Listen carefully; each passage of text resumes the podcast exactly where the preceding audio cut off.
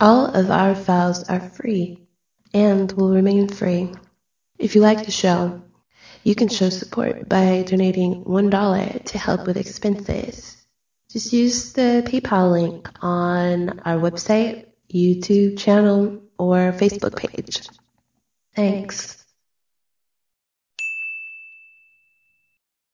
And welcome back to part two of this roller coaster of um, upheaval within the field of astro- uh, archaeology, anthropology, and the origin of mankind. Now, let me just recap.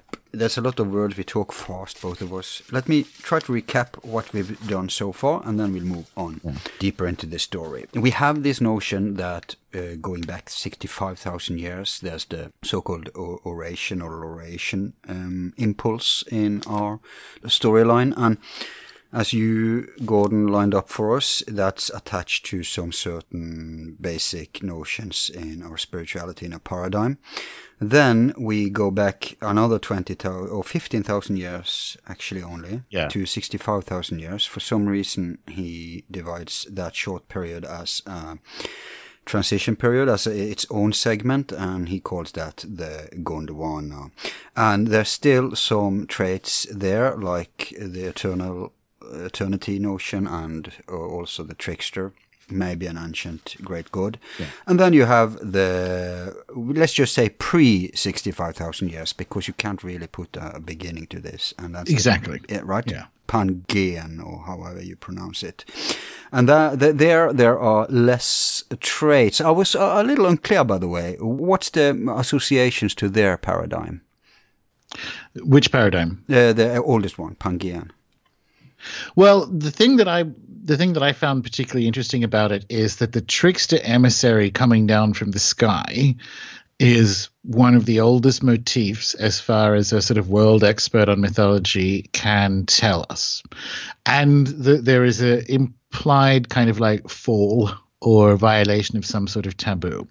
So what I was looking for, if you look at why why it's called starships with a dot in the middle, is it's a play on on obviously starships and UFOs and flying saucers and so on. Mm. But it's also about navigation and it's the story of the stars essentially, it particularly because it was written principally for um, Western magicians, I guess. Um, Which is weird. Everybody could read this book and get something. Oh, I, I, hope so. Please do. But yeah, um, when it comes to say, um, I want to say star magic rather than astrology.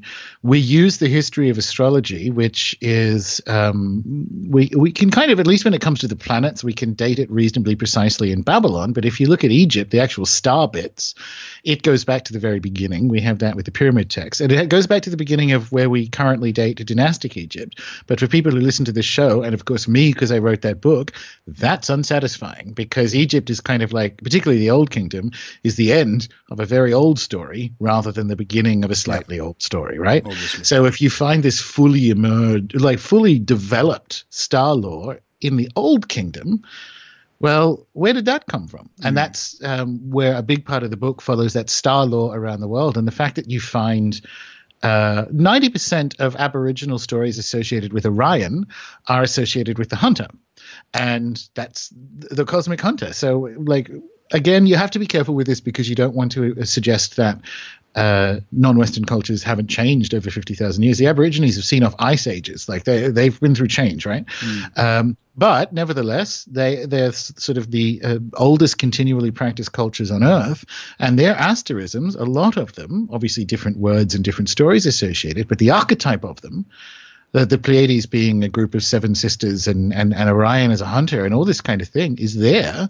And if, if we we, it, it, doesn't even matter if we got that from, say, the Neanderthals in Southeast Asia, which was then a continent, or if we brought it with us from Africa. It's still like Orion as hunter, as as sort of star magic, is that old now. What does that tell us? What does that tell us about? Given that I'm I'm very Robert Bauvalian about this, uh, that you know the the the belt stars of Orion are in that sort of three pyramid Giza match and so on. So we've got this complex, this sort of Giza complex temple in a way to Orion or, or a corner of the sky that's a hunter. And we, we've had that same sort of story for a very, very long time. Mm. And that's that is hugely significant for people who are magically operant.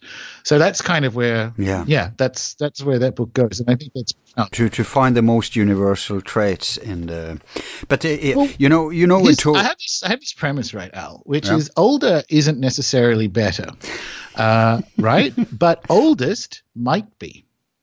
Hmm. So older isn't necessarily better. right good point But oldest might be, especially Hmm. if you know we, we get all the way back, if there is a beginning to it, to some sort of trickster emissary coming down, and that's one of the things I wanted to play with because the magicians are, as you know, kind of conservative in the classical sense, where they, uh, as a broad statement, do generally prefer old things or older things to new Yeah. things. I think older is better. Yeah, me too. But in this Right. perspective, the the what we discussed right before the break that uh, we can touch base uh, anytime, anywhere. Yes. Then that can mean that older can be just as off track, Yes. and younger can be more reconnecting. But oldest would be closer to the source. So I can see, I can see that, that that's um, a little, um, that's a little problematic. It's a conundrum.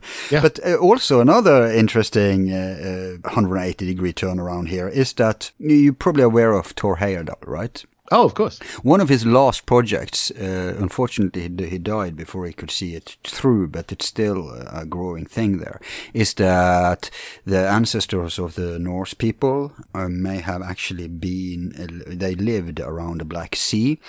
And Odin was actually a tribes leader. He was a real person. Now, we'll not go into that a lot, but from what I take from this, Loki is actually much, much older than uh, Odin because Loki is the trickster uh, archetype, whereas Odin uh, end up being just an tribes, uh, an elder, uh, ancestor, Uh, whatever we call it. and I want you to explain us a little more about Lo- uh, about the trickster character because many people may not even be familiar with that archetype, Well, the word and it's important.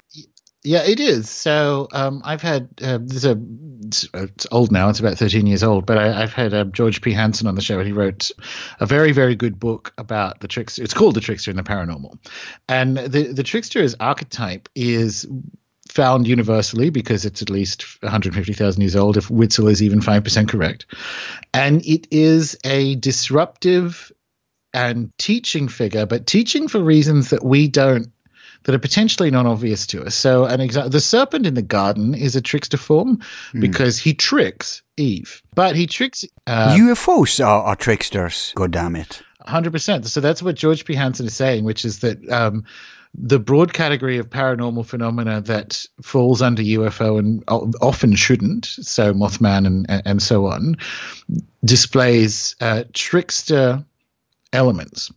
And the, the trickster is a disruptive change form that I think, and he does, and I'm sure you do, and we might describe it differently. We use the word or the archetype of trickster, so the devil, Lucifer, Loki, what have you, as a descriptive term for uh, extra dimensional interaction with mankind that is sometimes good, sometimes bad, sometimes either it has a motive we can't see or is in fact without motives. So And, and sometimes it makes trouble for us, but sometimes Absolutely. helps us. It's better to say than good and bad because those are value judgments.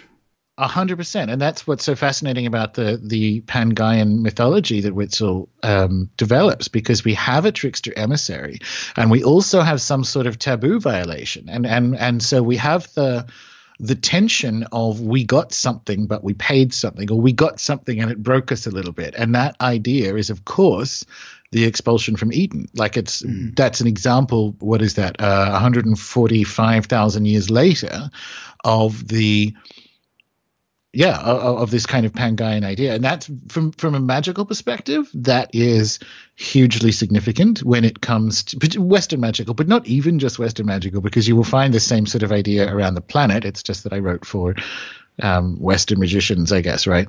Uh, if you look at how we have historically arranged spirit lists in the grimoires and and so on. You at the top, more or less, is Lucifer, right? In one way, shape, or form. And in folk magic, it's the devil and and whatever.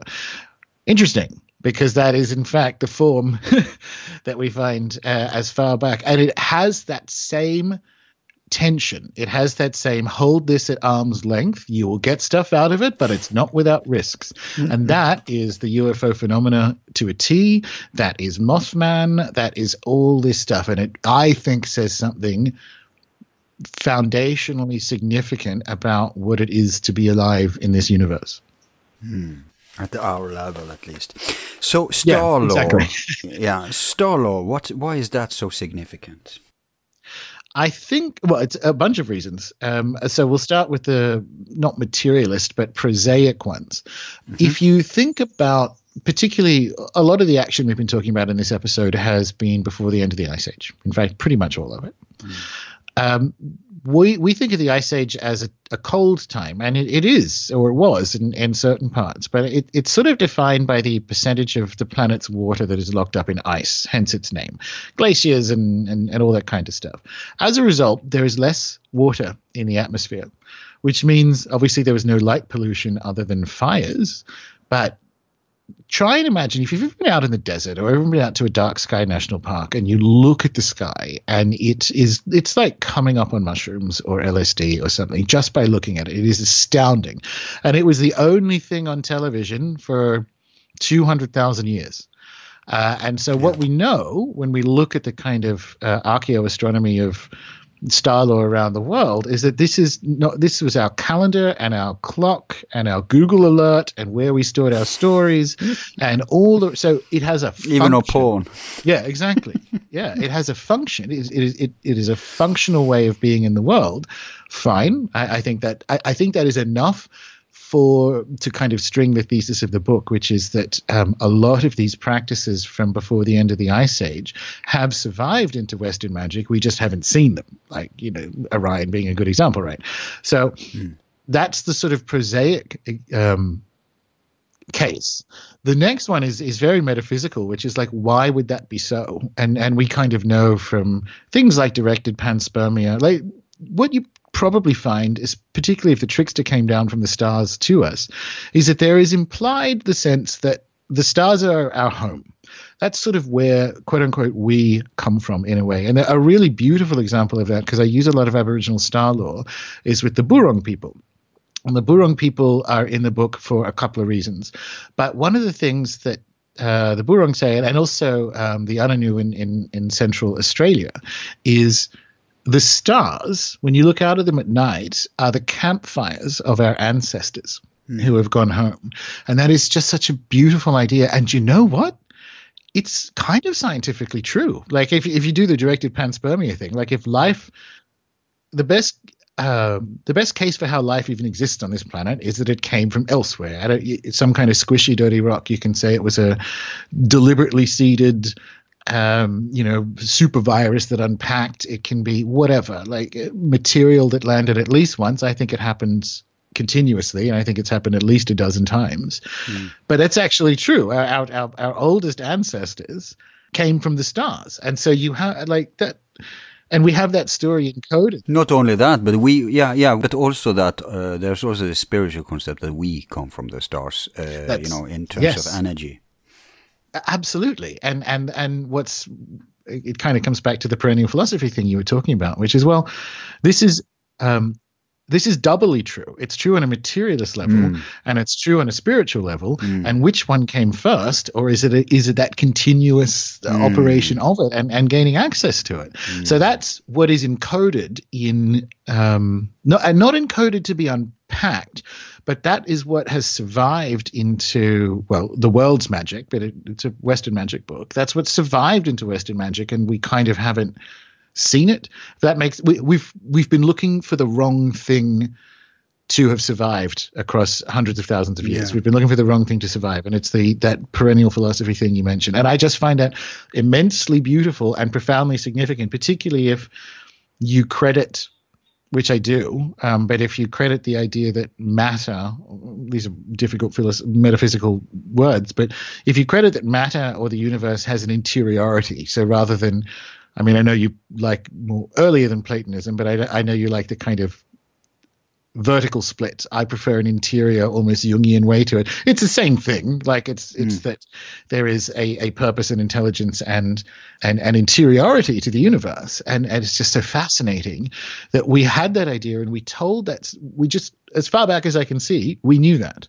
Mm. That that's amazing, and and the way because you Australian Aborigines have how had no use for genetic information or, or, or, or, scientific descriptions of directed panspermia and, and viruses from space and all that kind of thing. Mm. But they nevertheless had the exact, if anything better, they had that information uh, in a way that was kind of philosophically or, or, spiritually useful, which is you look out and feel connected to the wider universe because these are all the campfires of your ancestors, all, all the, and you're sitting there with your campfire. And so you have this connection with the entire cosmos and, and an awareness of, of where we come from and, and probably where we go when it all winds up. Yeah, I've lived uh, in very remote places, um, like you have to drive half an hour to get to the closest groceries. And I can attest to the fact that nature does something with you. It's like it uh, activates a part of your, uh, an aspect of your consciousness. Uh, mm-hmm. If we use Gebser's term, like archaic, mythic magic, that is still there, but it's dormant in modern man. Now, the title Starships, I figured it also was a reference to the fact that Earth is a starship, and this is kind of a history of the Earth. Uh, that yeah. you've done. So it works there yeah. too. But I think we should uh, enter. I'm, I'm, holding. I'm putting on reserve another criticism. I want to get that later. But let's enter. Why is Göbekli Tepe and I'll also add actually Çatalhöyük or however you pronounce that. Another site not far from Göbekli Tepe, but uh, the older city, I think. Yeah. Those two. Why are the, and you don't go that much into that, but it is connected to Göbekli. But why? Why at all does that enter the equation? So it because it is almost well for two reasons, uh, and it's something Dr. Schoch has mentioned, and I think it is correct. Um, Dr. Klaus Schmidt, who discovered it, we spoke about him in part one, said that the cathedral predates the city uh, because that's what Göbekli Tepe tells us, which is his way or was his way of saying that before we even lived, at least in that area, mm. um, before we even lived in permanent structures, we built this sort of star temple on a hill and it's large. Like it, the, the site is probably around 30 hectares only about 10 and a half have been excavated and it's this beautiful and astounding you know circular uh, well enclosure d and, and some of the earliest layers because it is you mentioned Çatalhöyük uh, the later layers and we're talking about you know after 8500 mm, after about 7000 actually bc um, they they go from these circular structures into more rectangular mm. structures that are recognizable in, in Çatalhöyük. But the earliest layers, which are older than Çatalhöyük,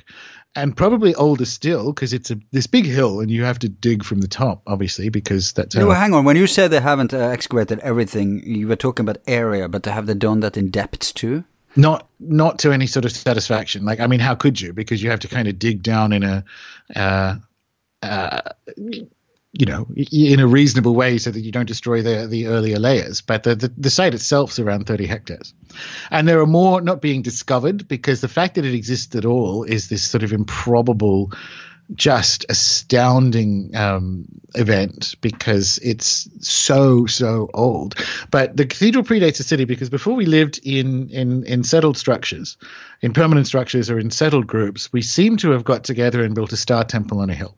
So, what that, at the very least, what that tells us is, is that the questions that you and I are interested in on a lifetime basis were the same questions that people 12,000 years ago were interested in, which is where we come from, what's it about, and, and so on. And that is a, a crucial statement or, or Göbekli Tepe is a, is a piece of evidence that dismantles the previous and materialist idea and Marxist and all the all the sort of ch- children of materialism mm. that the way civilization works is you we're hunter gatherers and that wasn't that good, which is wrong. And then we get agriculture and that was slightly better. But what agriculture does is stratify society. So you have farmers and kings and whatever. But because you have a harvest, you get to sit around and make up stories about how the universe works. And that's where religion comes from. So hmm. the cathedral is supposed to come after the city as an invention of farmers sitting around a fire at the end of the day. And that's hmm. how you get things like a Marxist dismissal of quote unquote religion or spirituality. And Göbekli Tepe disproves it we weren't in that area, and farming is. I, have just bought a farm, but like it's an area I'm particularly interested in.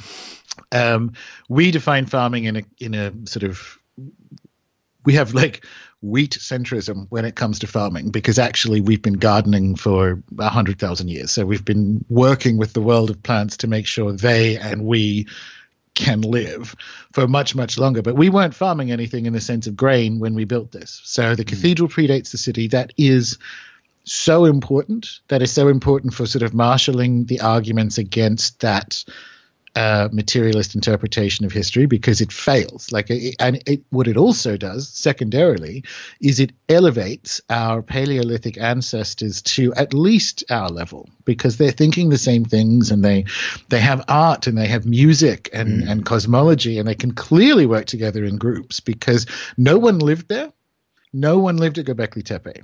So it was not probably, even uh, keepers of the site.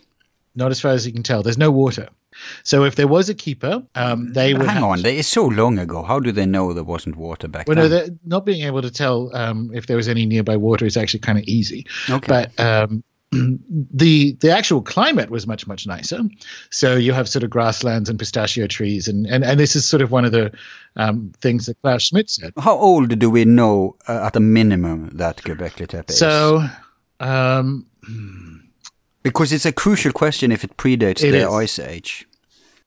Well, it absolutely does because um, the enclosures that get the most sort of alternate interest are right on the edge of the ice age for reasons that I think maybe aren't that good.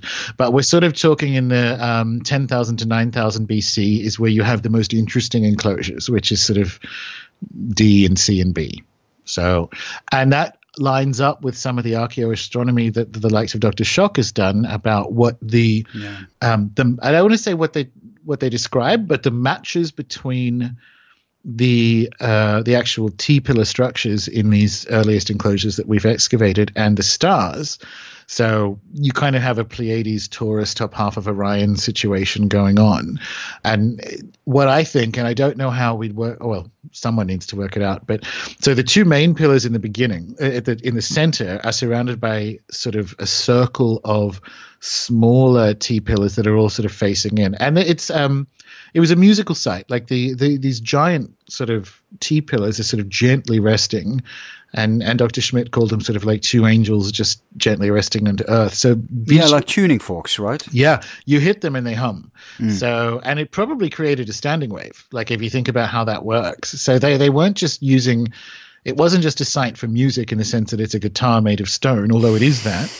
Um, they were probably, and this is kind of why we then move on to Egypt in the book, they were probably using sound and stone in a way that alters consciousness that yeah we cannot recover. We just know they. Well, we might be able to recover it, but like in a small scale, we just know that they are. We don't. We don't know what it's for. We just know that they were it's were. still elements in certain esoteric uh, sure. systems, but it's a good point that it's not just for you know. It wasn't the guitar around the campfire. No, it, uh, the implications. let's sing kumbaya. It was more to do with spirituality and yes. maybe also metaph. We can't disregard the metaphysical component in terms of uh, exotic I, technology. Absolutely, that's that's what I mean. Okay. That's what I mean. I think um, the Old Kingdom is the end of a fifty thousand year project of using stone and music and stars together as, shall we say, like our earliest, mm. not not our earliest form of magic. You know what I mean? There's a fifty thousand year stone, stars, probably drugs and sound combination that we it's recoverable, but we won't ever know what it is. We just know that they were playing this game at a level of sophistication which we no longer do. And that's really important because when when I say something like that, people want the antediluvian civilization to be Yeah, we're gonna get to that, believe me. You know.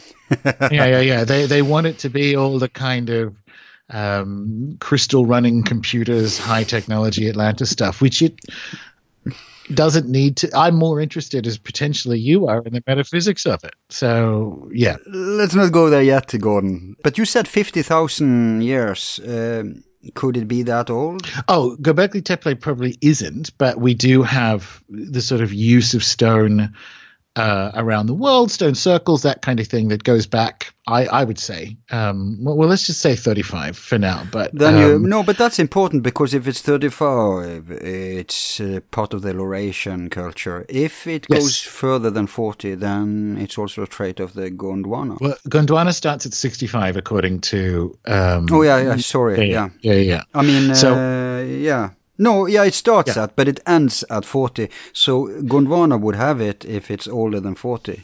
Uh, of course, these lines, these borders aren't clear cut, but Exactly, exactly. But- But, but I would. It makes more sense to me, just in, not intuitively. It makes more sense to me that if there is a um, architectural and magical change in the story of mankind, it would probably be kind of all the one thing. So the what Witzel calls Laurasia, and um, what Dr. Johanna Nichols, who did the um, linguistic research, calls that kind of second um, development in, in culture and whatever. It just seems to me that we have these things that could probably date from approximately the same time, and they're all kind of like different blind men on on the same elephant. Yeah. So uh, that that's a guess. I, you know, whatever.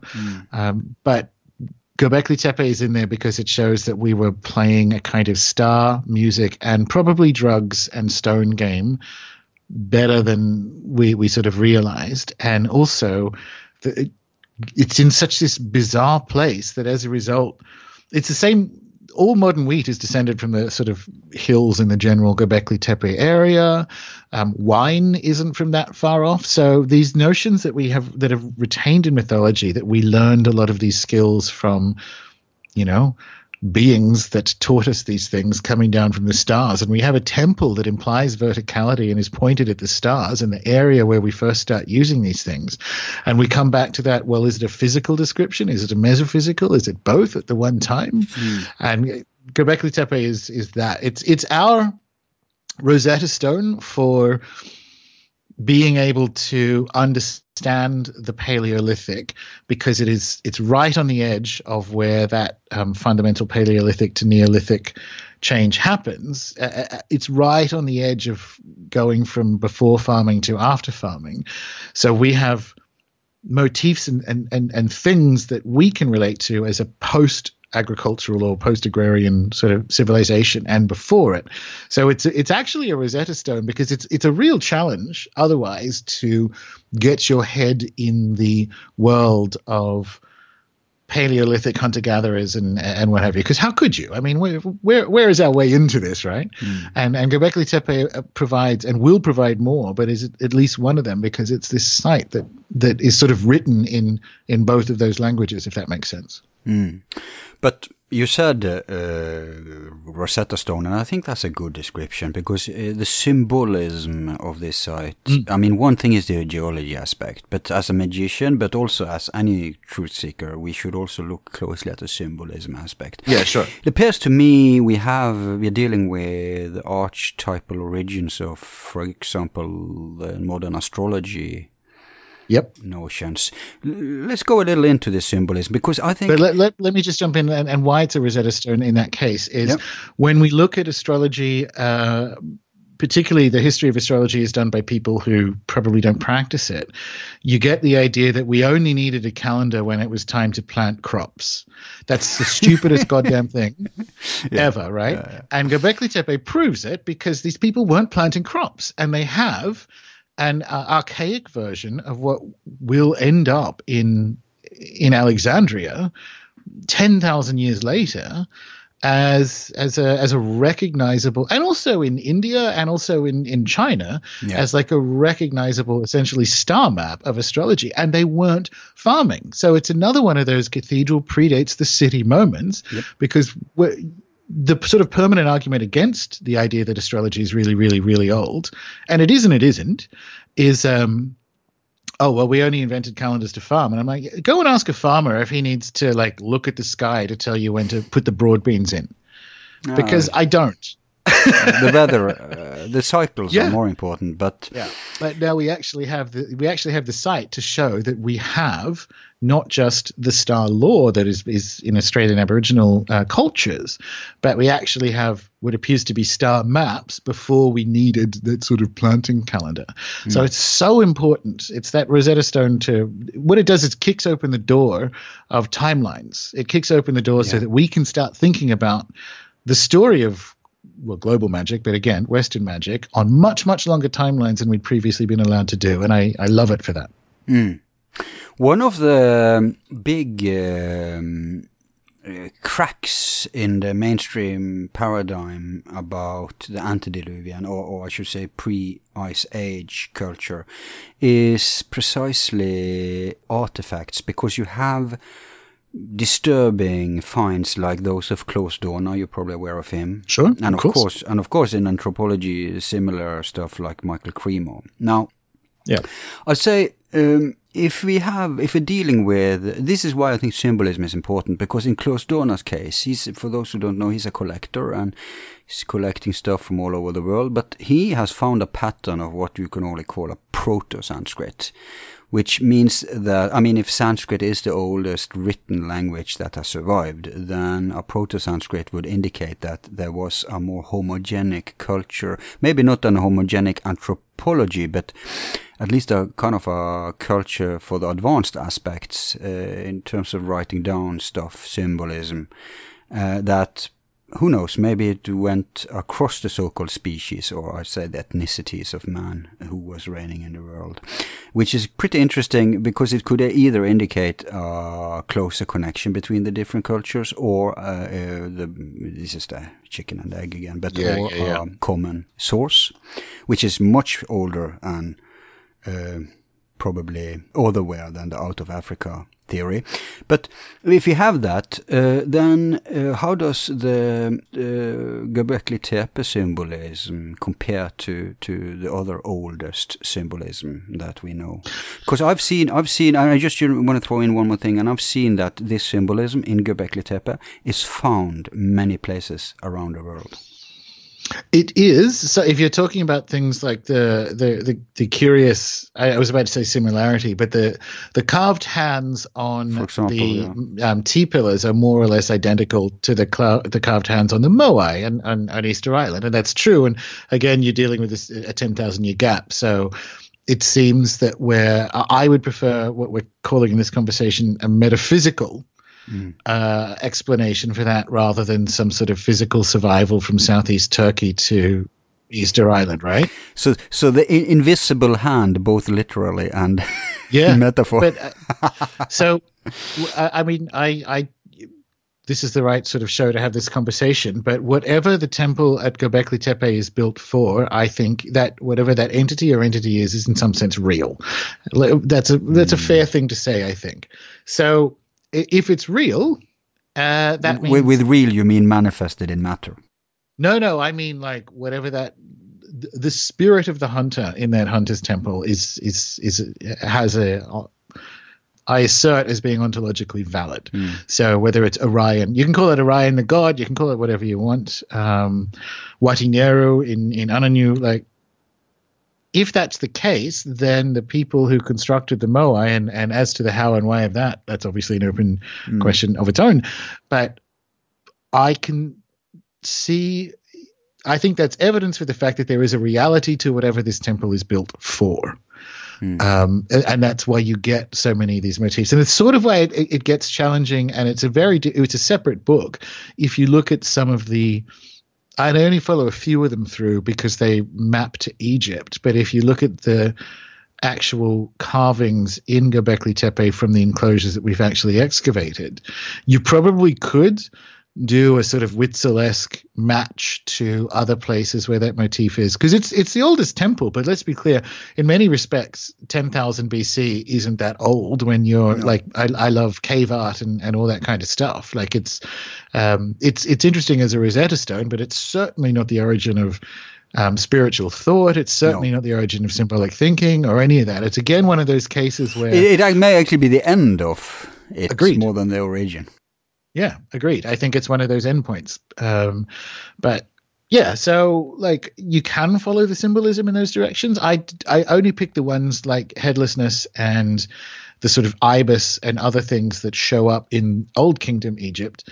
Uh, you know, again, big gaps later. I pick the ones that that work in that broader thesis, which is that our understanding of quote unquote star magic, which is uh, circuitously described in, say, Hermeticism, mm. is extremely old. Is in fact extremely yeah. old. And what it, what entertains me about that idea is that they thought that at the time. It's just that they got all the words for it because they didn't have history. Like they got all the words for it wrong. So that the, the well, geese, they may have. I mean, they burnt the uh, Library of Alexandria and stuff. Well, no, I, I mean things like the idea that the the pyramids were the tombs of Moses right. and Hermes Trismegistus. history, history. Are, yeah. are scientifically wrong, but they're also lyrically correct because these are structures that encode both uh, you know, these really, the really, really ancient origins of of, right. of, some of these ideas. So they're talking lyrically rather than literally, and so mm. I find that hilarious. That in many respects, the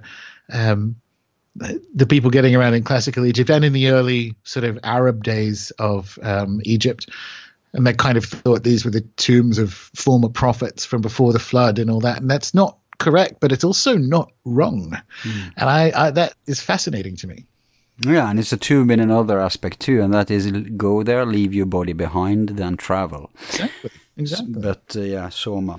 But uh, another thing is that Göbekli Tepe falls in line with the transition from the end of the Ice Age, and that's significant. We have speculation, of course, about why it's buried or how it was buried.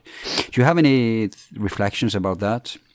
Yeah, absolutely. I, I think, uh, and I love Dr. Schoch. We've sort of corresponded in and around this book. I think he's brilliant, and I rely on his work for a lot of stuff. I think he's wrong about, and and Hancock and the rest of them. I don't think have have really thought through the idea that um, we delicately buried this temple as like a warning to mankind that I love that portion in your book. I, have been thinking yeah. that all the time. You say it with your ordinary sharp, dry humor, but when on earth has anyone cared for their kids or their grandchildren, right? Never. I mean, it's not the story of we're yeah. ha- having our heads up on our in our asses. I think if anything, it's it it points backwards in time. It doesn't. I think so. so um, we find in uh, Egypt that temples, because they, you know, Egypt's uh, as preaching to the choir here. Egypt's probably older than well, it is older than the kind of dynastic calendar we have for it, right? But even just within dynastic Egypt, because it went for so long, the the stellar alignments of the temples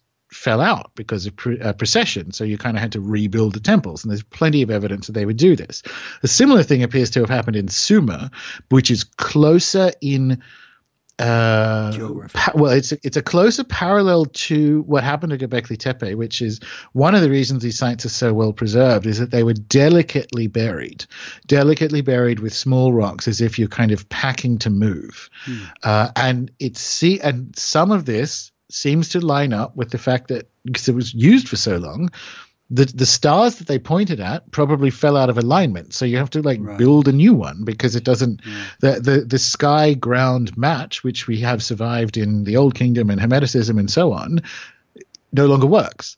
So I think that's the case. I think what happens is ah, they close a chapter of the book and have to start writing a new. Yeah, one. because if if it ha- if it works, and you don't you don't destroy the previous chapters just well, you because, can't. It's a temple, and that's yeah. what Sumer would do in uh, in in Sumerian culture. We have uh, two or three examples of temples that cease being used being delicately packed up um, and sort of deactivated, if you will, because you can't destroy them. But but do we know for sure? No, that's I mean, my guess. No, but but in Egypt, the, the pyramids are naturally buried. Do we know for sure that Göbekli Tepe and the Sumerian stuff are intentionally buried? Yes, um, that, that's the that's mm. the that's significant. It is. It's it's intentionally buried, so they weren't destroyed by anything, or we wouldn't have got them. Uh, we wouldn't have right. got the, the complex later, but they they were intentionally packed up, if you will. So it's the reasons for why they were buried. You differ with the uh, yeah. uh, simpleton thinking that it's to preserve it for the ancestor.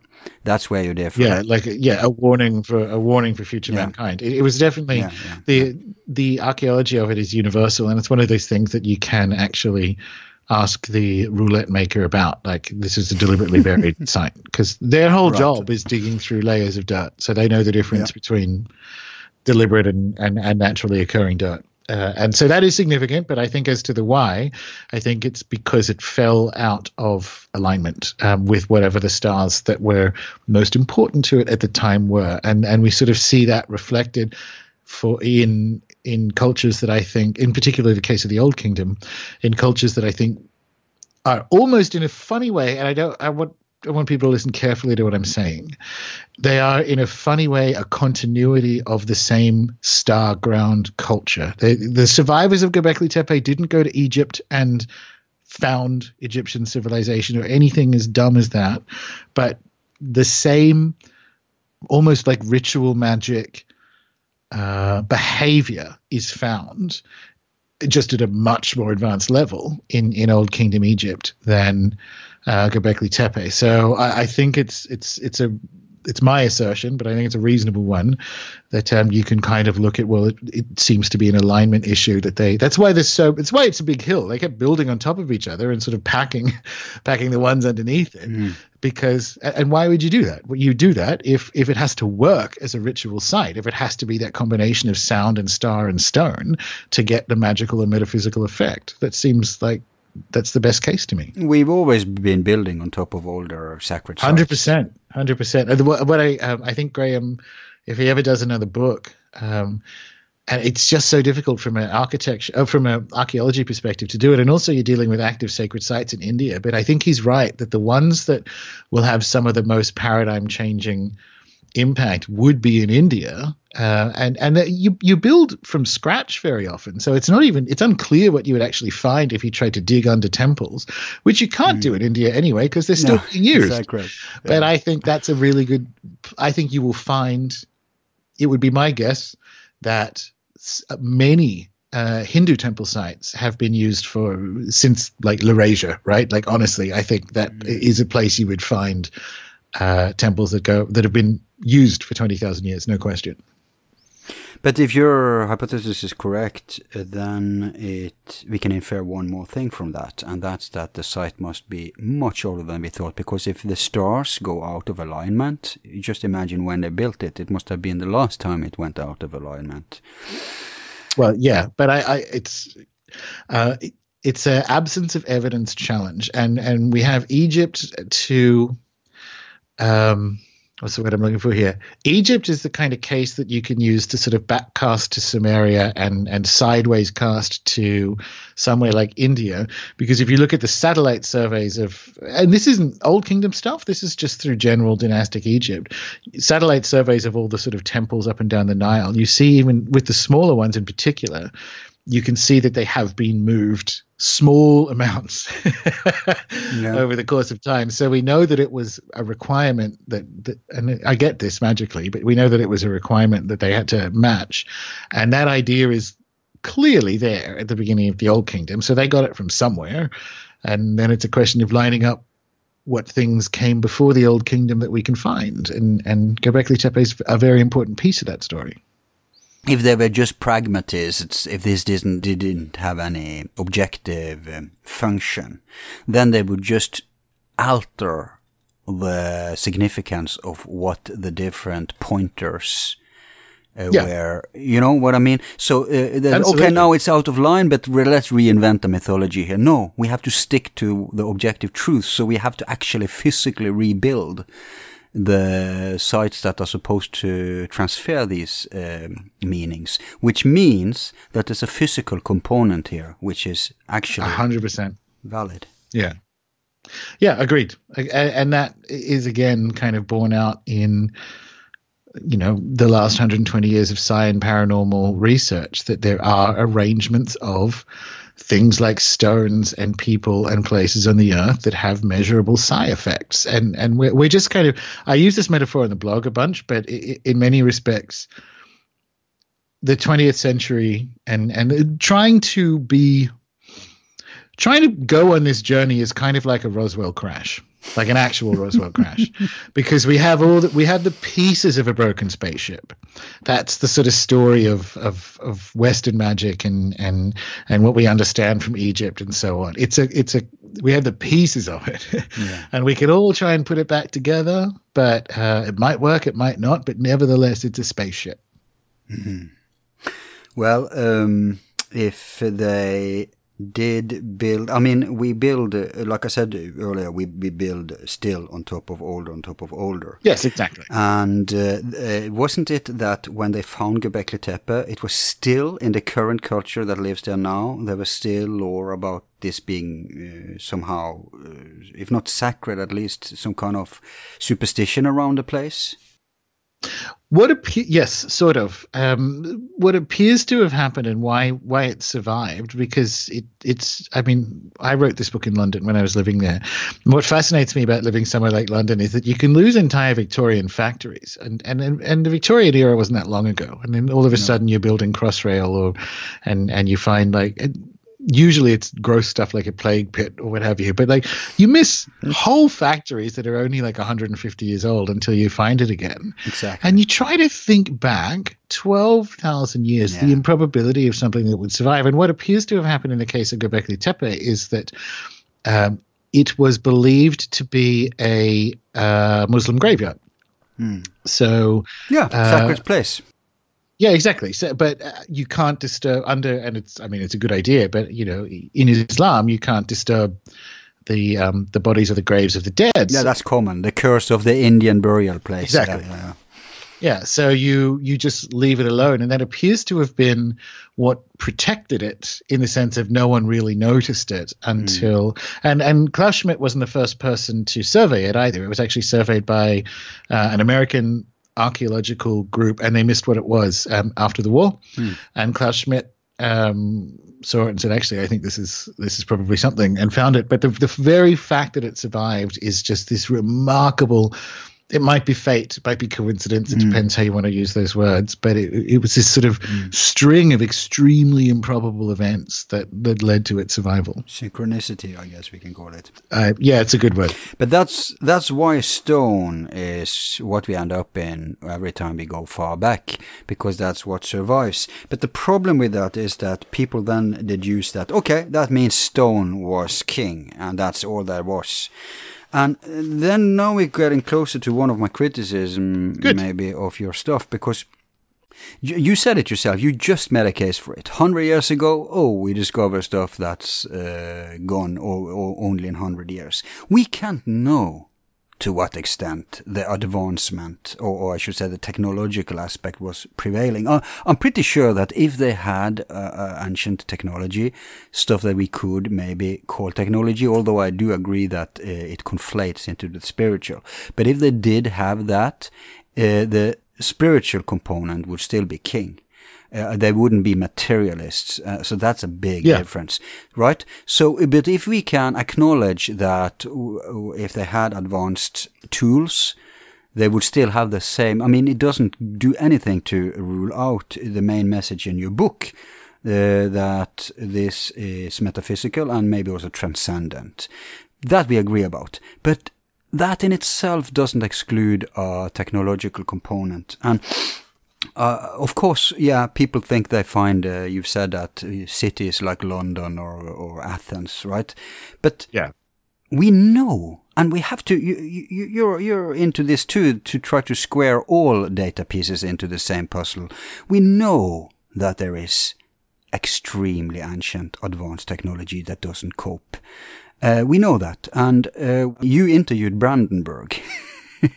oh yeah, the, yeah, yeah. If there was a nuclear war that long ago, uh, and you Tom van Flandern, exploding planet, but we don't even have to go there. We know that there's been nuclear, uh, the same signatures is, uh, I think, in Iraq and India.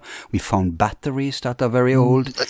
so I don't, I don't think because I've been, I spoke to Dr. Schoch about that. There's yep. that kind of idea that um, there is nuclear. Well, there's there is a Half Life reading that could be a nuclear weapon in India. Um, he's heard that story for 25 years as well, and, and yep. he's been looking for it. That's his whole job, okay. and hasn't found it. So that one I think appear is probably not correct. I, I know what you like. Here's the thing: the thesis of the book I I expected to find and I've been looking since I've been a teenager, mm-hmm. a high civilization as sort of origin of, in this case, shall we say, star magic. And you don't need it. Like this is the point. Um, the the way the way I've used the empirical evidence and and taken it back you don't need it if magic works, to put it another way. And so that's what I think. And here's the thing there may well be. My favorite example is whatever the hell is off the western tip of Cuba. Right, right. Uh, that what it, that looks because it's at the bottom of the ocean and no one's allowed to look at it, and it's probably the origins of the Olmecs. But the thing is, if you follow the evidence we, that we do have available to us now, you don't actually need to get to the whole. Well, maybe they had advanced technology or not. Uh, yeah, but we know and, and there is technology that we have discovered that is very ancient. Mm, well, they found uh, only let's let's be moderate in in Mediterranean. They found batteries. yeah, batteries aren't that like that's. I don't think advanced. I don't think that is. I don't consider that advanced. Put it that way. And I and here's the thing. Um, I agree completely because I'm very interested in the sort of geopolymer process, um, Davidovits hypothesis for how the pyramids were built, right? Mm-hmm. Uh, well, at least one and a half of the Giza pyramids, right?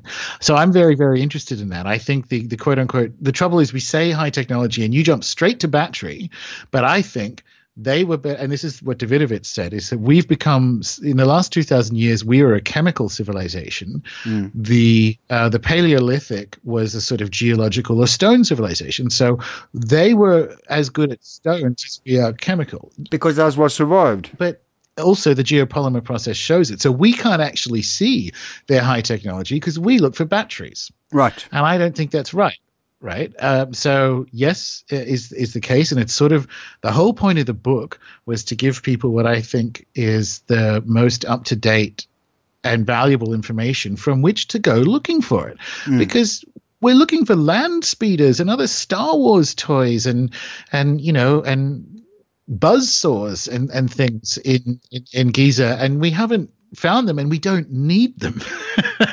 no, no, I, I understand that, and I understand you haven't bought into the mainstream, but but there's two um, things that doesn't square together. One is the mainstream says we were, we were primitive uh, and then we advanced gradually. And, and that's, of yeah. course, easy to debunk. Uh, now, the other one says that we were advanced, then we fell, and then we had to try to restore. And, of course, Göbekli Tepe can be used in both cases. But if you say we don't need it, we still. It's not that I think we need it, it's, it's that we have to explain how we can have those components fitting into a more I, I don't want to use the word primitive because they were anything but, but a more exactly. basic culture, a more in touch with nature culture, could still have what we could call technology only as a slave instead of today technology is master but they could have it as a slave. And I'd say battery doesn't square with what the mainstream says they would. know. uh, bombs wouldn't. Uh, Anti gravity certainly wouldn't. Advanced sound uh, technology wouldn't. Well, here's the thing: uh, anti gravity. I would I wouldn't use that word, but what I would say is that we know now that you there are certain sonic processes that appear to reduce the mass of objects. Right. Now that that is high technology, but you landed on battery, and I'm trying to say the technology, yeah. quote unquote, that we're talking about is stone. And I think they use geopolymer liquid processes, and I think the reason they did that, one, because it's it's just how you build something as enormous as the pyramids and as precise as the pyramids and all that kind of thing. But and that, in South America, you have the same phenomenon: huge structures, fine cut. Sure, sure, absolutely. Those, those um, those marshmallow bricks that are they, they look like they're um, they're only half solid and and that appears to be that geopolymer process i get that mm. i also get that the use of sound and potentially psi capacities mm. um, can reduce the mass of objects but i don't you, you'll have to point the books out to me al that say that rather than the ones that go calling um, you know a giza a power plant and actually try into some kind of crude battery if you're referring to the baghdad battery that's a mild chemical reaction reaction that can be used to electroplate things or potentially potentially run a light, but probably was used for electroplating because we have examples of that. So I don't see that as like aha Atlantis, but I do like I think the parts of quote unquote high technology that we see self evidently in Egypt are the things that most people in the alternative world won't get their heads around, which is the technology we're talking about is stone. It and I mean, Yeah. and we we hear that and we just think chisels, but it's not. They were liquefying this stuff. They were using and they were creating things that used a combination of sound and stone for frankly magical reasons. Well, there are artifacts that are out of place, but uh, instead of losing ourselves in that, because I, I'm not a professional who can hit you in the head with all those factoids, I'd rather take the big picture then. Now, you agree that mankind goes back, and, and we don't even have to go to the Neanderthals. It, it goes back so far in time, advanced mankind, and, and actually the mainstream says that we've uh, been more or less unchanged physically for, I think they now pushed it back to 200,000 years. So A bit more now. Yeah. yeah, maybe even more. But let's say let's say two hundred thousand then. So what we are today was around at least that long, Yep. and of, uh, I believe in millions of years, and and Cremo and all that. But we don't have to go there. Let's use Occam's razor. Okay. So then we see that there are advancement in thinking. So we debunk the ape man culture theory. There's advancement in thinking. There's advancements in consciousness. There's uh, advanced tools. Let's just say that without pointing out how mechanical or whatever they are, technological they are. Okay. So we know that. Then we see the culture today. No, uh, there's one more component. And then we see that the further back you go, the more everything is erased. The only thing surviving is stone. Now let's just use basic rationality here. Today, we are able to build a, a, a so-called advanced civilization. If there was a huge catastrophe, not much of it would be left, especially not after 10,000 years, 20,000 years, you name it, 50,000 years. What would be left of our culture? Almost nothing. Yeah. Now, it's basic logic that if we are able to make planes today, there's no rule in cosmos saying that our ancestor wouldn't be able to do it. I, I, I don't say that the, the world today was around exactly like this 100,000 years ago. Oh, sure. But, Look. but the advancement. As I said, you don't need it for the thesis now. pardon? You, you don't need it for the thesis. The, the the whole point of the book is to follow back the things we can actually know, and I do say at several points in the book. Yeah. That's all I'm doing. Um, I absolutely I don't rule out two things. I think I don't think humans um, evolved from monkeys. I, I don't think the morphological or data information is there. That's not in the story because that happened, whatever that was, millions of years ago. So it's not the story that's in Starships. And also, because I can only see far as far back as the Yep. genetic and linguistic and whatever evidence goes, that's where I pick up the story. And I say a couple of times, like, there may well have been. Yep. But here's the thing that's not, I don't see that in the story of the kind of prehistory of Western magic. I see the memory of it, Mm. absolutely. Um, I see the memory of it, but I don't see it, and I don't, and it's not needed for um, the thesis in the book. But yeah, I agree. As I said, like For these 150,000 years, it's not needed for those. Absolutely not. And and in that that is a sufficient time sample for you to look at the evidence we have and then make the metaphysical or spiritual implications about what it is to be human and on this planet and in relation to the stars. So absolutely that's what the book's about. I still think if there is an actual quote unquote Atlantis, um, the best case for it is whatever is off the western tip of Cuba. But Not Antarctica. No, I don't think that one's. Um, I, I think that there's clearly stuff in Antarctica. I think you and I spoke about that on my show. I don't think. I think that's. Um, I think that's off-world stuff. I don't think that's uh, the sort of the the Atlantis of myth, if you will. No, uh, no, doesn't have to be Atlantis of myth, but the it's been pristine. It, it's even more pristinely buried than Göbekli Tepe. So I think we will find to what degree they were advanced under there. But again, ju- just to push you one last time on this before we move on. Uh, there's nothing special with our culture today. If anything, you can say we are at a lower consciousness today. Maybe that's also why we're excelling in matter, in matter, in, in detailing uh, mechanics of matter, because that's where we have our perspective. Yeah, yeah, yeah, But I think so. There's nothing exceptional about us biologically, consciousness, culturally. If anything, we are very degenerated. Sure. And still, we're able to. I'm able to take a uh, meet you tomorrow if I really want to. Now, it's it's superstition to think that's not possible fifty thousand years ago, hundred. I didn't say that though. I, like, no, I know, I know, I know, but I'm just, Yeah. I wanna, I wanna hear what you have to say about it because it's an important p- perspective. Because it's I don't Yep. yeah I don't need it for the story. I, I don't need it for the story of, as far as I can see, the sort of origins of Star Lore, and not even origins, but as far back as I need to see from a time sample perspective. And if, like, I, the whole book is about resetting the available evidence we have, because you've Right. just used the the Flem-Ath stuff and and whatever from Antarctica, and and this is based on older geological information that just isn't as good anymore. Hmm. And so the whole point of the book is like, let's update a bunch of the information about things we Yep. do know, and then have these questions, have these discussions. I, I get that, but but leave alone So the book I- now. When you say it's superstition, like fifty thousand years ago, show like I appreciate absence of evidence is you know like absence of evidence is not evidence of absence. Right. That's fine. The book isn't closing the door on this stuff. It's No. saying you don't need it. So how about we update the stuff we do know and then go looking because we spin Yeah. off in the wrong directions. Like I said, land speeders and and power plants and whatever. And it's just it's it's this cluster of garbage that I want to burn down and put something else in place so we can continue that quest. we don't need it. Okay, okay, we don't need it. But hundred thousand years from now, they don't need that either to explain us today. But if it was there, it's uh, and I appreciate that your book uh, can afford taking that component into it. But my point is, we should have that component uh, being able to take that into a paradigm. And and I do believe your book.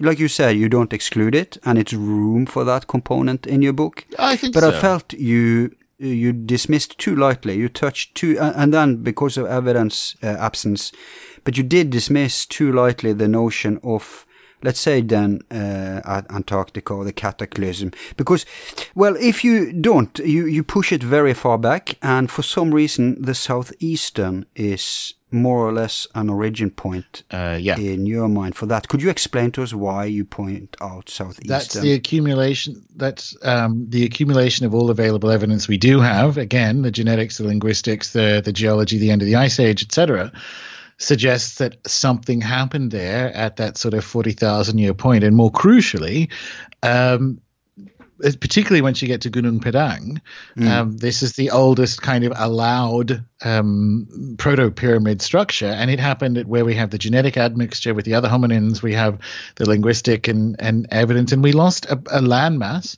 twice the size of Yeah. India at the end of the ice age. So if you're looking for the memory of if, and I think it's both. Um, If you are looking for uh, the idea that the end of the ice age survived in some sense in in the world's mythologies and religions and so on, and I think it did. Uh, the best case for that is here, where we have not just the observable development of cultural complexity at that point, but also the genetic ties back from the Americas and Eurasia and Europe to this particular point.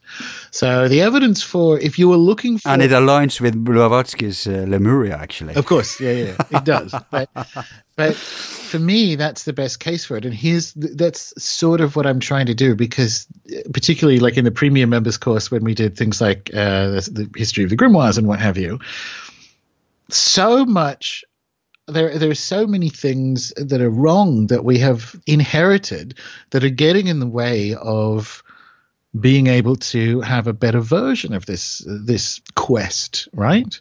And so that's sort of the point of the book. And again, the point of the book is the origin, like a prehistory of the spirits. Like I'm I'm tracing the story of a kind of cluster of practices and spirits in a specific grimoire sense. Because I got people saying, "Well, why isn't there anything about the Americas in it?" I'm like, "Because that's not." I can't do the whole history of the world. I'm just telling you that the kind of the star and star spirit stuff that we see uh, in in a sort of Western magical tradition specifically can go back that far, and this is what I can see. So I, I'm open to it. It's just that I get I, I have had have done this for 20 years.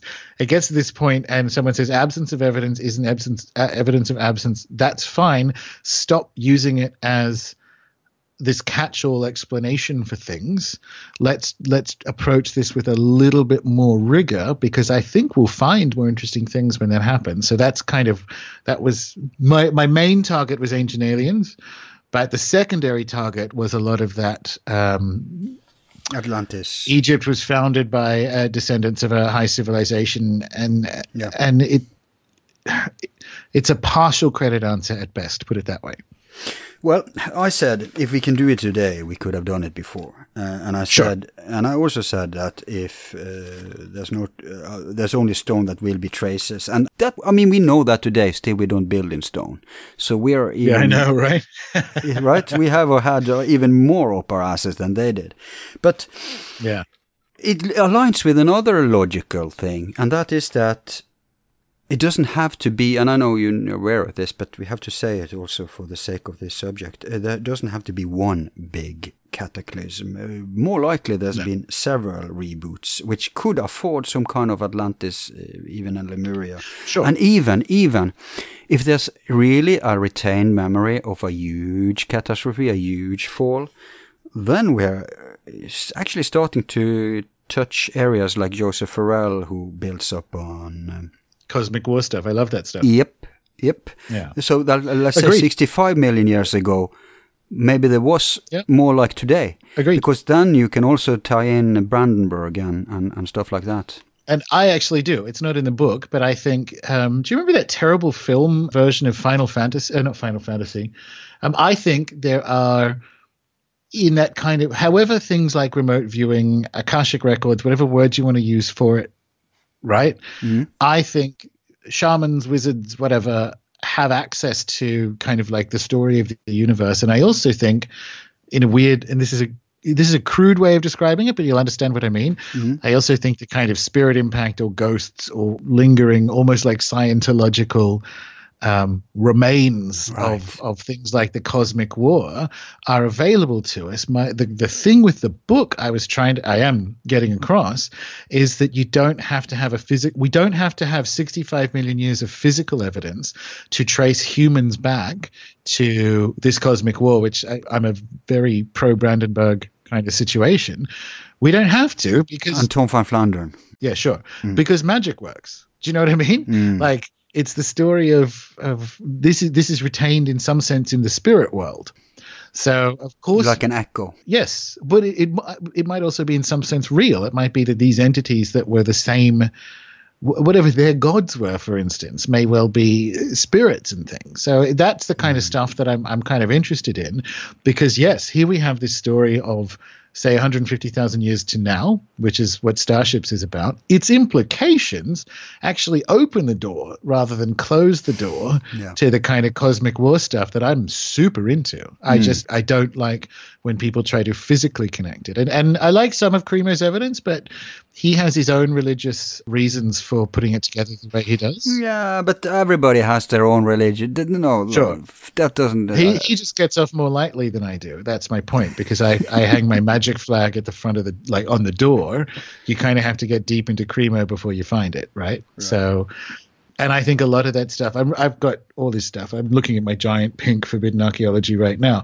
Um, I think a lot of that. No, but you make a good case for this because if it's in, ingrained in our spirituality, in our astral echo, that's even uh, worse for the ancient astronaut uh, hypothesis because that means that you can reboot uh, culture on Earth. You can wipe out everything. yeah, hundred percent. You can come back. Yeah.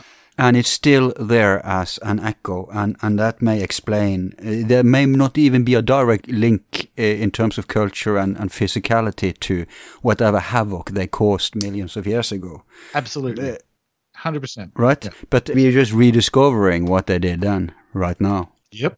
Yeah, yeah, yeah. I think so. I also think a lot of Cremo stuff is probably evidence of time travel rather than physical survivals. Yeah. Sure, but that's purely philosophical. That's that's sure, sure, sure, sure. But um, part two. Yeah, part three. Aren't we on part two?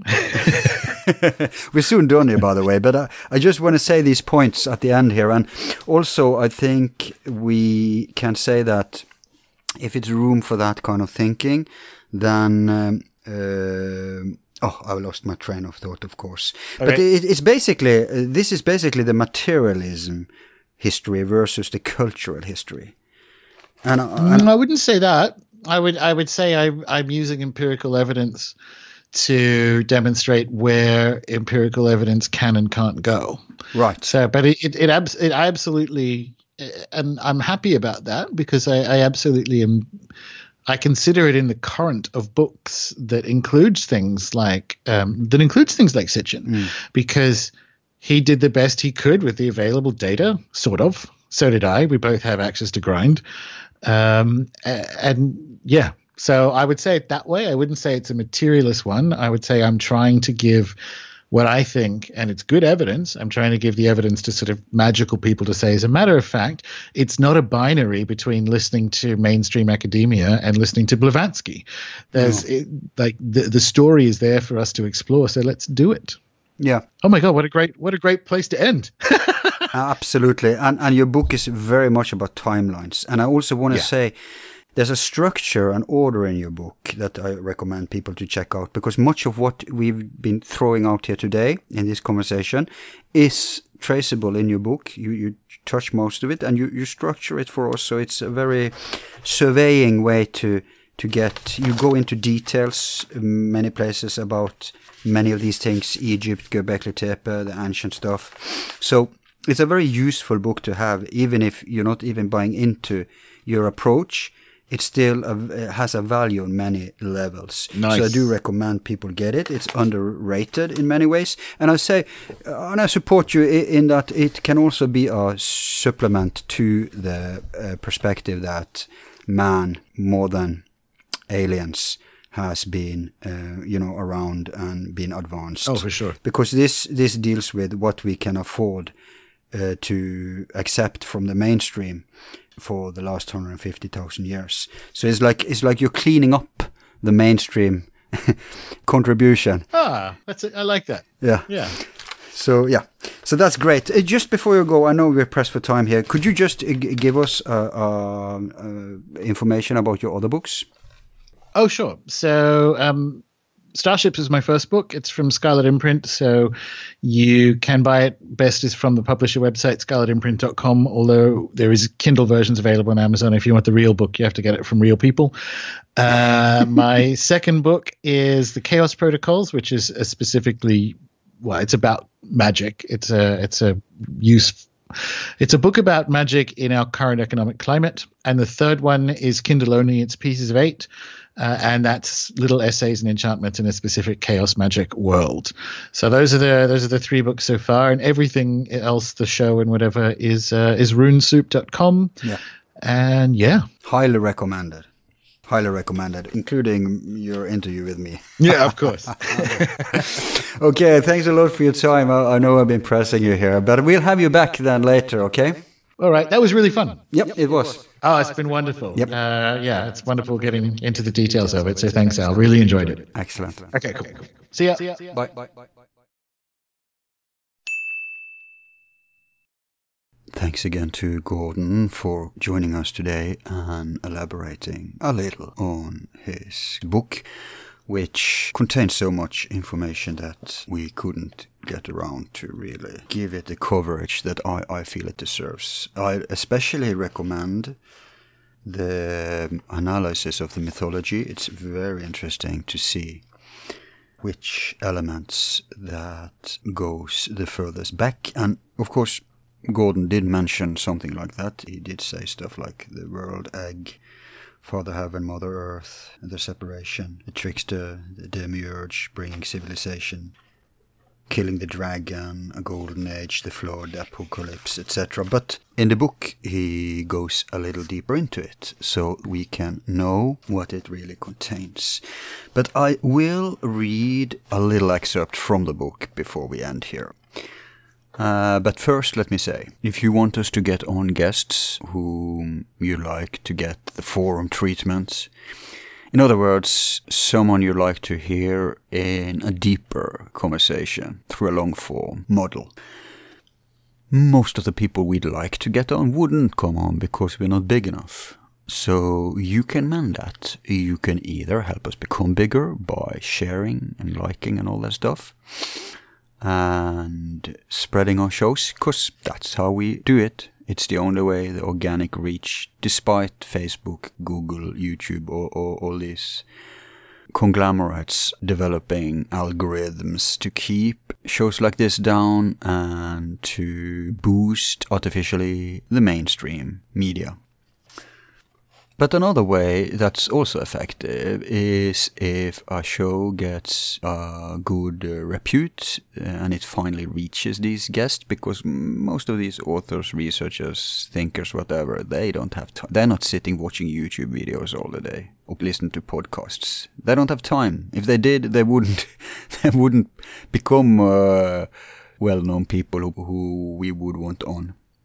No, they're immersed in their work, so they're kind of dependent uh, a little on their audience and their readers and whatnot. So you can, if if you're in touch with anyone, or if you're a supporter of anyone, or on their pages, on uh, on email, in their forums, whatever, if they have a, a public reach, if they have an interaction with John Doe, you can put us on the map and that helps a lot until we become eh, until we reach decent numbers. So keep that in mind, because there's a bunch of interesting folks I'd like to have on, not just on this series, but including in in this series about our ancient past.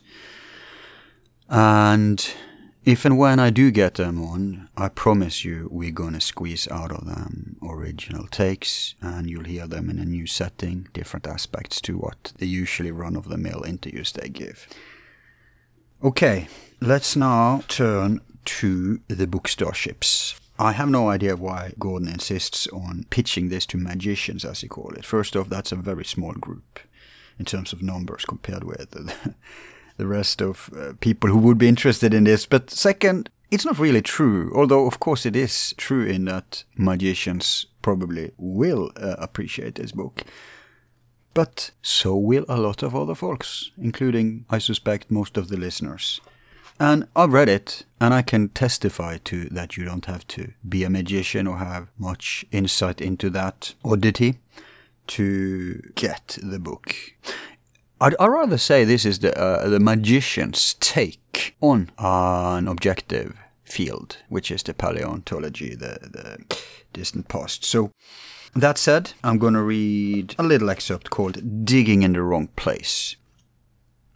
This book tells the story of at least one advanced culture that existed prior to the end of the Ice Age, and the survival of some of its cultural practices and spirits down into the practice of Western magic in the 21st century, albeit in dramatically different outerwear. So, is it an alternate history book, which puts it in, shall we say, mixed company?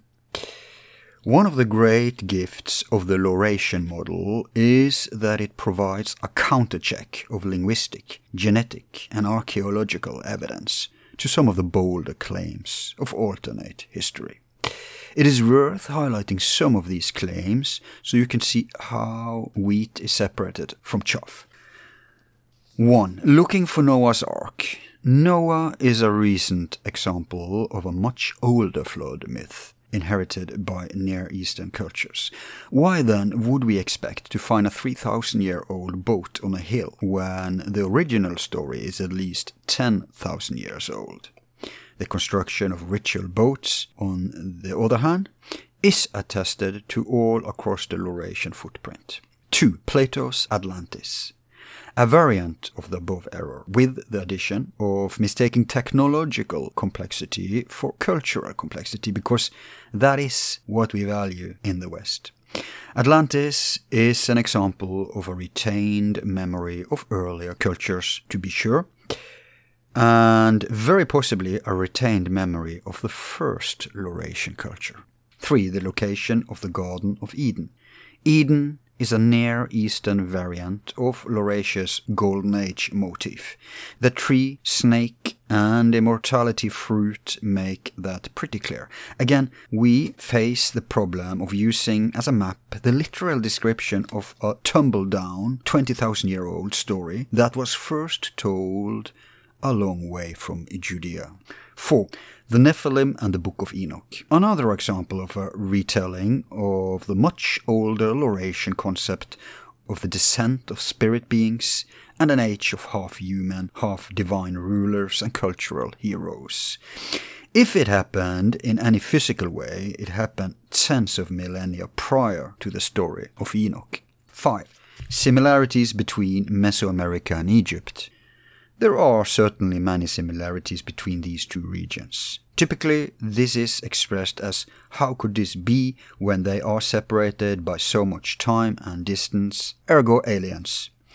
The similarities are entirely predicted in the Laurasian model, whereby it was Laurasian cultures who colonized both areas between 30,000 and 10,000 years ago and retained variants of the same motifs. Dynastic Egypt and Mesoamerica may have had no contact, but wind the clock back far enough and the transmission vector becomes clear. 6. Literal interpretation of Moses. These are typically accompanied by a confused description of the Amarna period of ancient Egypt, with Akhenaten inventing monotheism, sometimes because of aliens, and then something to do with swamps, chariots, king tides, and a volcano. But Moses is a lawgiver type, along with Manu, Menes, etc., and the baby in the reeds storyline is attested in Laurasian mythology as part of either the culture, hero, flood, or golden age motifs. It may actually be Gondwanan when you consider the Milky Way as the divine river, mother, as found in Australia. In any case, Akhenaten did not invent monotheism. He was not even a monotheist. 7. Out of place artifacts. Such as those collected by Klaus Dona and Michael Cremo, a lot of these actually fall within my scheme of significantly more complex cultures existing before the end of the Ice Age. Over the next few years, these out of place artifacts may revert to being just artifacts, some of the artifacts, particularly those in the Americas, with dates of 150,000 to 200,000 years or more, can be interpreted as evidence of the complexity of other hominins, or evidence of earlier, ultimately unsuccessful colonists, both of which are predicted in my thesis and some of them, frankly, may be evidence of a full blown extra dimensional visitation more than a million years ago. Much of their evidence is hugely intriguing. 8. The Anunnaki. This topic will be dealt with at length later in the book, but it is sufficient to say that rather than aliens arriving in nuclear powered rocket ships to create mankind to mine gold, to save the atmosphere of their home planet, a more satisfying interpretation is that the Sumerians had the most vivid example of the Golden Age era of demigods motif out of anywhere in the Laurasian footprint. Else you have to explain why these are dozens of similar motifs around the world that resemble an extraterrestrial event that really happened in one specific part of it. 9. Egyptians in America, Australia, etc. Sure, why not? nothing but an improved understanding of ancient maritime technology and the loosening bonds of academic timidity prevent the suggestion that transoceanic trade or exploration was undertaken by dynastic Egypt. However, the commencement of dynastic Egypt is fairly well corroborated around 3500 BCE, which is vastly too late to have caused a cultural transfer to or from the Americas or Australia. Ancient Egyptian culture extends much further back than dynastic Egypt, of course. As a final note, I'd like to say we didn't have enough time at the end there, me and Gordon, to really discuss properly the question of advanced prehistoric civilizations. And this time I wasn't even prepared, so I couldn't hit him in the head with factoids, but I suspect he knows about most of that stuff already. So it's not, I think, that he or I would be swayed. It's, it's just that you would get a better elaboration of why he sticks to this model, which, again, is safeguarded anyway by having room for the more exotic anomalies. And indeed, Gordon is more a supporter of pushing the advancement further back. Now, I think, as I guess came through in the program, that even though the modern human strain can be tracked back to Africa, that's that doesn't mean there wasn't human anywhere else uh, when that strain reached, let's say, Americas or other places in the world there were already people present. But back in the day, there was much more racial variations, should one say, because they couldn't just take an airplane and mix that easily. It would take much more time to get the mingling, and indeed the mingling did happen anyway, because most of us can be traced back to it. There are still uh, major differences, like I said, the sub-Saharan Africans uh, not having the Neanderthal gene, and I don't know, maybe there's also people who doesn't have the Denisovan gene. And who knows, maybe other of those early strains. And I have to look into that to educate myself on that. But it doesn't really matter because the point is the same. Earth was flooded with people, has always been, but for some reason, some die out, others get mingled in, consumed if you like, genetically like the Neanderthals, and others survive more pristine like the sub-Saharans. So the melting pot that is the Earth, there's really no this notion of a pure lineage is ludicrous when a genetic enter the scene. If we are talking about an absolute perspective. In terms of local selected portions of our timeline, that's something else, of course. And same with culture. But ethnically, we have to upgrade our realizations. And the mainstream model is that we are unchanged for at least 200,000 years. Now they pushed it even further back. They always do. It always go backwards and backwards, hence confirming stuff like Blavatsky. But enter the actual evidence like Cremo has pointed out, and we find the human being millions of years old. And in a million of year perspective, we have room for advanced civilizations, blossoming and falling many times around. And if things are not linear but cyclical, there's no reason at all why the culture we have today and the so-called civilization and especially the mechanical and the technological aspect of it could not be present also in the past. There's no argument for it only happening now. There's nothing special about us. If anything, it shouldn't have happened. Maybe that's the best argument for the ancient astronaut or alien hypothesis. We're too stupid to have really be able to develop all this stuff. So, with all that into account, it seems we have to go further back to dig up evidences of stuff like the Atlantean Ocean. And we will. I have many, many people lined up for the future, but there won't be too many episodes in the Antediluvian series in 2019 because we're going to give focus to other series that year, but we'll return to it in 2020. There will be a few, and I have already lined up a couple more. Although they will be produced in this year, they will probably not be released until next year. That's it for today. I hope you enjoyed. If you did, spread the word and keep supporting us any way you can. Thanks to you, I've been your host today. Until next time, sincere regards and be seeing you.